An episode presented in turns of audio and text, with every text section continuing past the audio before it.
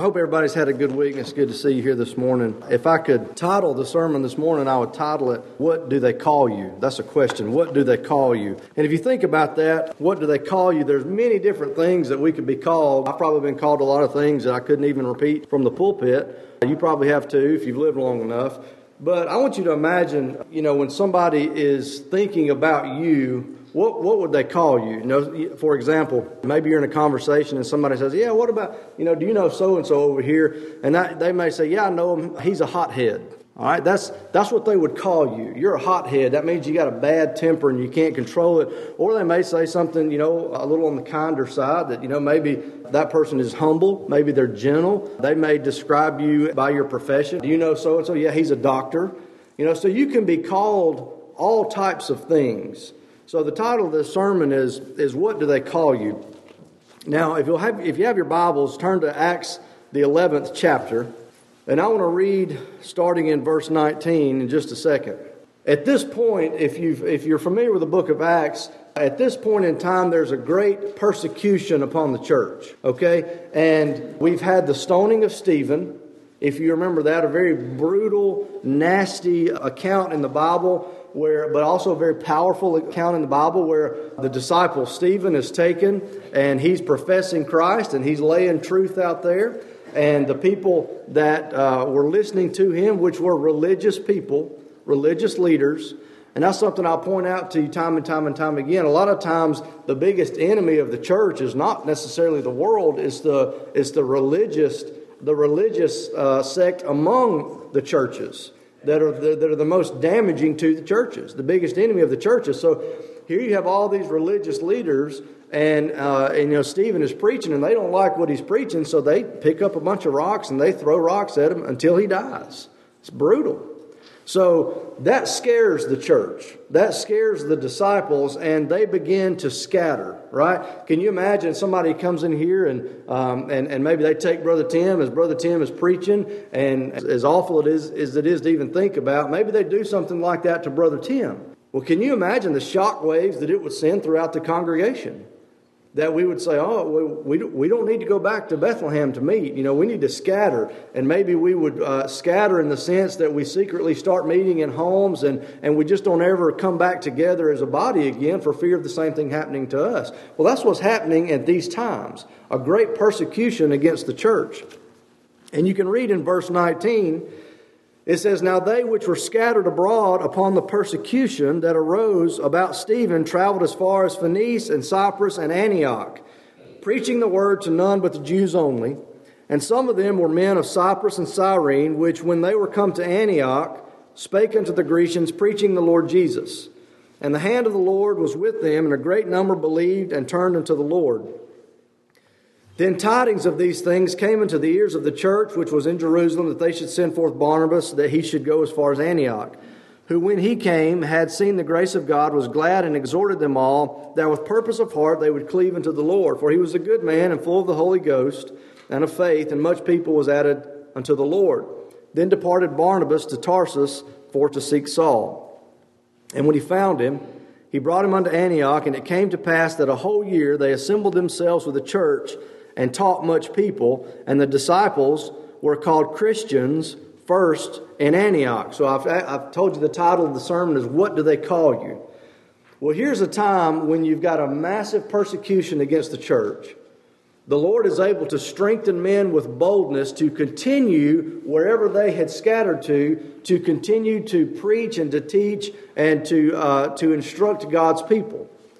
And Saul comes to Antioch, and he spends a great deal of time there, as we've read, and he teaches the people. I think it says for about a year they would assemble, and Paul taught them.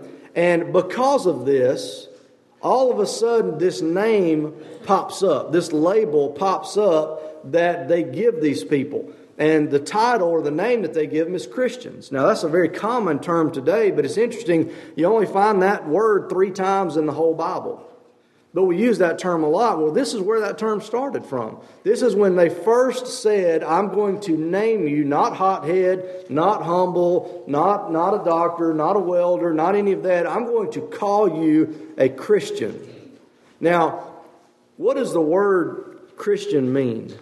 Uh, we use that as a very broad stroke today, but I want to spend a little bit of time talking about what the word Christian means. The word Christian literally means a follower of Christ. Now, a lot of times uh, it is incorrectly used interchangeably with a with a child of God. But let me say this, and I'll explain this uh, later if I don't make, do a good job of it today. You can be a child of God, born again and redeemed, and not be a Christian. Amen. But you can't be a Christian unless you have been born a child of God. Does that make sense? Being a child of God does not make you a Christian. Being a disciple of God and following God is what makes you a Christian. Now, I was talking with, with uh, my brother and some, some people the other day, and it got me thinking about this. That, that I already had these thoughts, and I wanted to kind of add into it. He brought the uh, the the term to me, uh, virtue signaling. Has anybody? I'd never heard that. Anybody ever heard of that? Virtue signaling. He said it was a real word. I thought he was pulling my leg, but I looked it up. It's, it's a real word. It has a definition. What it, what a Christian is not is it is not necessarily how you look to the public, in the sense that virtue signaling is when you uh, go to a coffee shop and you meet your buddies, and you take your Bibles, and you sit your Bibles on the on the table, and you sit there for an hour, and you never open your Bible. All right, it is it is a uh, it's an appearance. It is a display that people that you are doing, so people will look at you and say, "Oh, look at the virtue! Look at that Christian!" Listen, Christianity is more than a T-shirt. Christianity is more than going to a coffee ch- shop and sitting a Bible out just so people will see it. Christianity is more than getting on Facebook and po- putting a Bible verse on there. You see, Christianity, as we'll see here in a minute, if Christianity in its right form, Christianity costs you something. Christianity and following the Lord, it will cost you something. It doesn't cost you squat to put on a T-shirt that says something about the Lord. It doesn't cost you anything to get on Facebook and, and, and put some sort of Bible. Those things don't cost us anything, right? Christianity is bigger than that.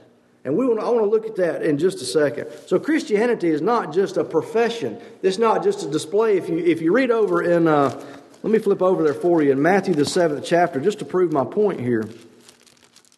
This is what the Lord says about virtue signaling. It says, "Not everyone that saith unto me, Lord, Lord, shall enter into the kingdom of heaven, but he that doeth the will of my Father which is in heaven. Many, many will say, many will say to me in that day, Lord, Lord, have we not prophesied in thy name, and in thy name have cast out devils, and in thy name have done many wonderful works? Then I will profess unto them, I never knew you. Depart from me, ye worker of that ye that work iniquity." And he goes on and to elaborate what he's talking about there. He's talking about, we know the kingdom of heaven and the kingdom of God does not always mean the eternal realm in heaven. That's another sermon for another day. The kingdom of God is wherever the Lord is ruling and reigning, and I trust that we're living in the kingdom right now. Now, people will say, "Oh, but I, I, I, I Lord, I, I don't understand what you're saying. I, I, I take my Bible to the coffee shop. Lord, I, I, I occasionally put a verse on Facebook. Lord, I've got a shirt that's got a Bible verse on the front of it. You know, I've done all those things." And the Lord says, "Depart from me," because those things are not not what Christianity is about. I'm not saying that those are bad things. I'm just saying that's not where Christianity stops. And that's not really where it even gets real. And he goes on and explains himself here, and he says, "Therefore, whosoever heareth these sayings of mine and doeth them, I will liken him unto a wise man which built his house upon a rock." Now, I'm not going to read the rest of that, but you understand what I'm saying here. What the Lord is saying, it is not about an outward display that makes you a Christian. It is about a diligent obedience in following the Lord. Now, what does it mean to follow the Lord? To follow the Lord means to do the things that He instructed us to do. You know, there are people that'll You know, and, and I've been guilty of this before. We like to take our scissors to our Bible, right? We like to take our scissors to a, our Bible and cut out all the things that we don't really like, because we don't want to feel that conviction. So to follow Christ is to completely follow Christ and follow Him in obedience and instruction. And that's what He's saying. Therefore, he, whosoever heareth these words of mine and doeth them. You take your Bible to a coffee shop and you sit it on there, but you never read it, and you neglect the needs of your neighbor. Have you really followed Christ? If you put a shirt on, listen to me now, if you put a shirt on that's got a Bible verse on it, but you don't conduct your dating life in a way that would please the Lord, have you really tapped into what being a Christian is? It's getting very quiet now. If you put a scripture on Facebook, right?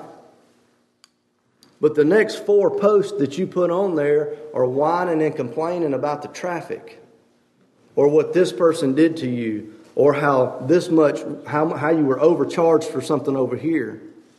Are you really following Christ? You see, this is where the rubber meets the road on being a Christian.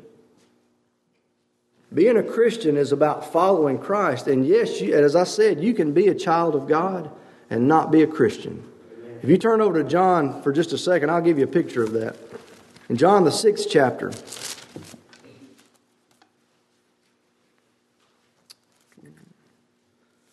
Jesus begins to preach something here.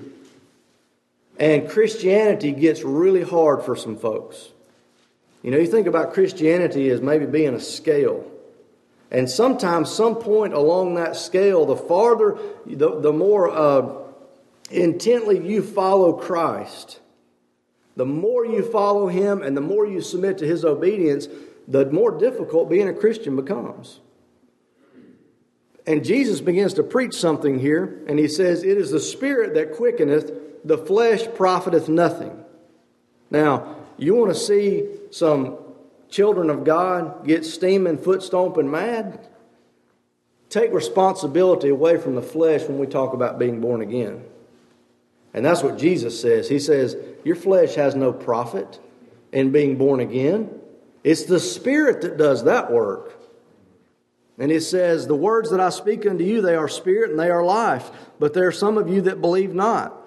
For Jesus knew from the beginning who they were that believed not and who would betray Him. And He said, therefore said I unto you, that no man can come unto me except it were given unto him of my Father. That's what the Lord says. It says, no man comes to me unless my Father has drawn him to me.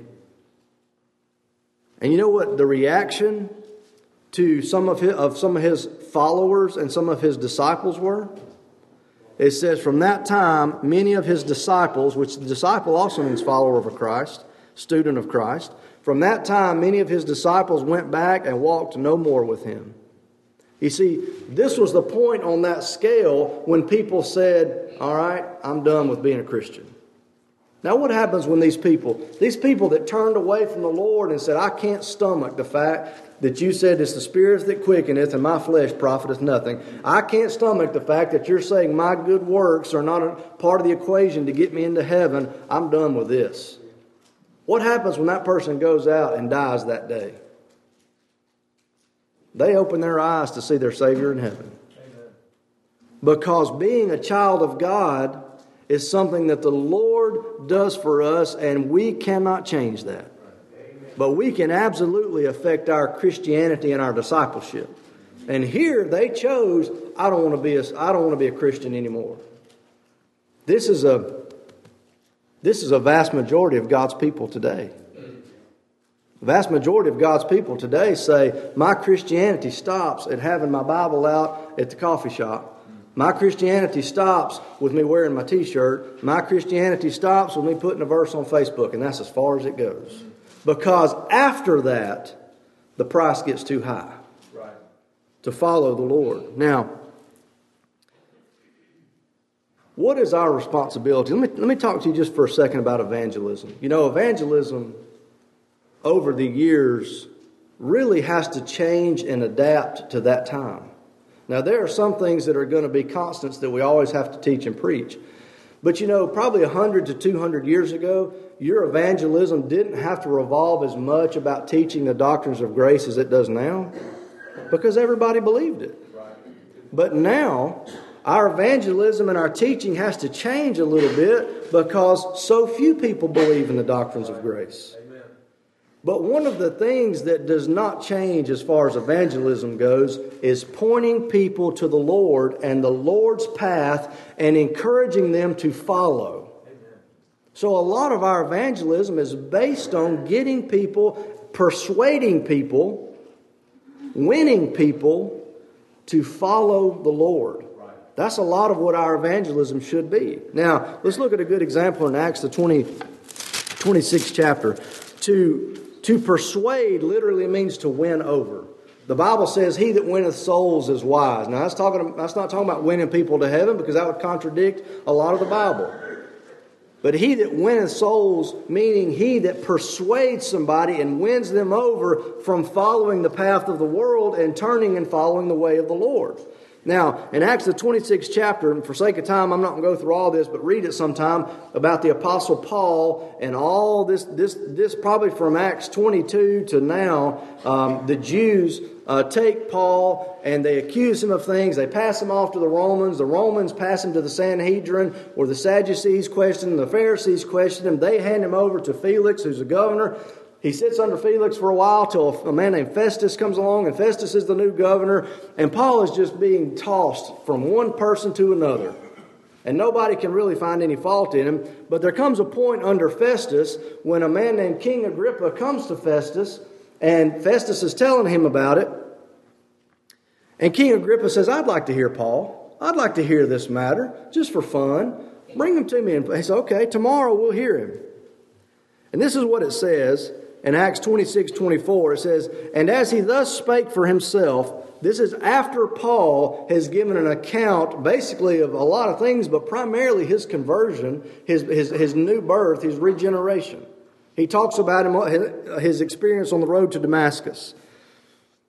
"And as he, Paul, thus spake for himself, Festus said with a loud voice, 'Paul, thou art beside thyself, much learning doth make thee mad.' But he said, 'I'm not mad,'" meaning insane or crazy. "I am not mad, most noble Festus, but speak forth the words of truth and soberness. For the king," he's speaking about King Agrippa now, he says, "for the king knoweth of these things, before whom I also speak freely. For I am persuaded that none of these things are hidden from him, for this thing was not done in a corner. corner. King Agrippa, believest thou the prophets?" And Paul says, "I know that thou believest." You know what I think Paul is saying there? I know the Lord has touched you. I know that the Lord has made you His child. And I know that you believe these things. But you're not a Christian, because you're following the ways of the world. And then Agrippa says to him, "Then King Agrippa said unto Paul, Almost thou persuadest me to be a Christian." He said, "Oh, Paul, you came so close in persuading me and winning me over to follow Christ." Now listen, the unregenerate, wicked, alien sinner will never follow Christ. I don't care what you do. But for those that have been touched by the Spirit of God and born again by His sovereign power, those people can be persuaded. And that's the job of a preacher and the teachers and mamas and daddies and friends, is to get people following the Lord. Now, let me try to wrap this up here. I told you just a second ago, I, I, I encourage you sometime to do a study on following Christ in the New Testament. All the times that He says, "Follow me." All the times that people follow Him, and the times that people choose not to follow Him because maybe they don't like things that He's saying. But I encourage you to do that. And what you'll find is that following the Lord, true Christianity, comes at a price. It comes at a cost. The Lord says, "Take up your cross. Take up your cross and follow me." What is a cross? A cross is a, read it, read it sometime. It is a cruel, cruel instrument and of, of torture and death. Right. And you know what? When they nailed Christ to the cross, to the cross, and he's lay, he, he's on the cross and he's he's pinned to it, he's nailed to it. Now he could, in his in his power, he could get up and go somewhere. But usually, when the world nails you to a cross, they're saying that's as far as your life and ministry is going and no further. It's now they got a big surprise three days later. Amen. But they say this is as far as you're going and no further. You see, the cross is not meant to be taken up. It's an instrument of cruelty by the world to keep us from continuing on in Christianity. The Lord says, listen, when the world tries to pin you down and keep you from following me, it's going to be difficult, but you pick that cross up and you follow me. Right. Now, that's going to take some effort, right? Amen. What does the Lord tell um, in, in uh, Matthew, the eighth chapter? A man comes to the Lord and he says, a certain scribe came unto him and said, Master, this is a bold statement, I will follow thee whithersoever thou goest. Peter kind of said the same thing. Hey, I'll follow you wherever you go, Lord. And what's the Lord immediately tell him? It's not going to be easy.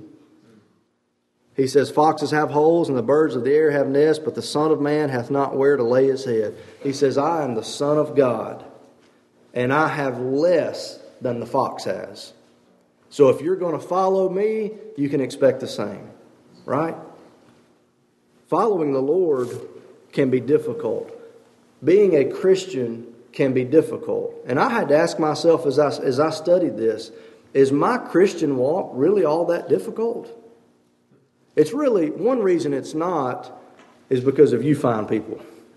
Because I am blessed to be able to not only labor here in this church with you, but to just live with you day to day. Y'all are my friends and I get to see you, and I don't receive persecution from you. But you step out of these little nooks and crannies where the Lord is blessed out into this world, and they're waiting for you. Right. They're waiting to nail you to a cross and say no more. You know what they did when they took when they took prayer out of schools? They nailed something to a cross and said no more. Hmm. When they when they take God out of this and they try to take God out of that, take him out of the Pledge of, of Allegiance, that's the world's way of crucifying Christ and his Christians over and over again. But our job as Christians is to take up that cross. Sometimes taking up that cross may mean changing, changing who you hang around. It may mean changing your boyfriend, changing your girlfriend. It may mean changing your habits. It may mean changing what you what your uh, what you watch on T V. It may be putting your phone. There's a million ways that we need to to uh, to to pick up our cross and go. And sometimes that has a tendency to want to make us feel like we stand out a little bit and, and, and people are laughing at us. But you know what Peter says? It says, if any of you suffer as a Christian, let him not be ashamed. It should be a crown of glory for us, for somebody to see us walking through our lives with a big old nasty cross on our back that the world has tried to pin us to, and moving forward and forward and forward in the kingdom of God. That ought to be a blessing to us. Easy? No. Blessing? Yes. Amen. Now, let me close here and give way to Brother Tim. I am so thankful that I don't have to rely on my own efforts and performance to find me a home in heaven. Amen.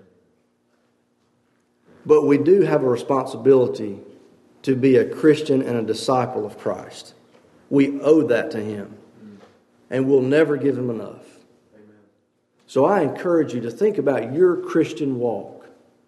I'm not talking about being a child of God. I'm talking about following Christ. Are you picking up your cross and following Christ? Have you counted the cost of discipleship and pressing forward with him? Because my goodness, this world needs it. Amen. And I, I'll tell my kids this, and I'll tell your kids if I'm around them.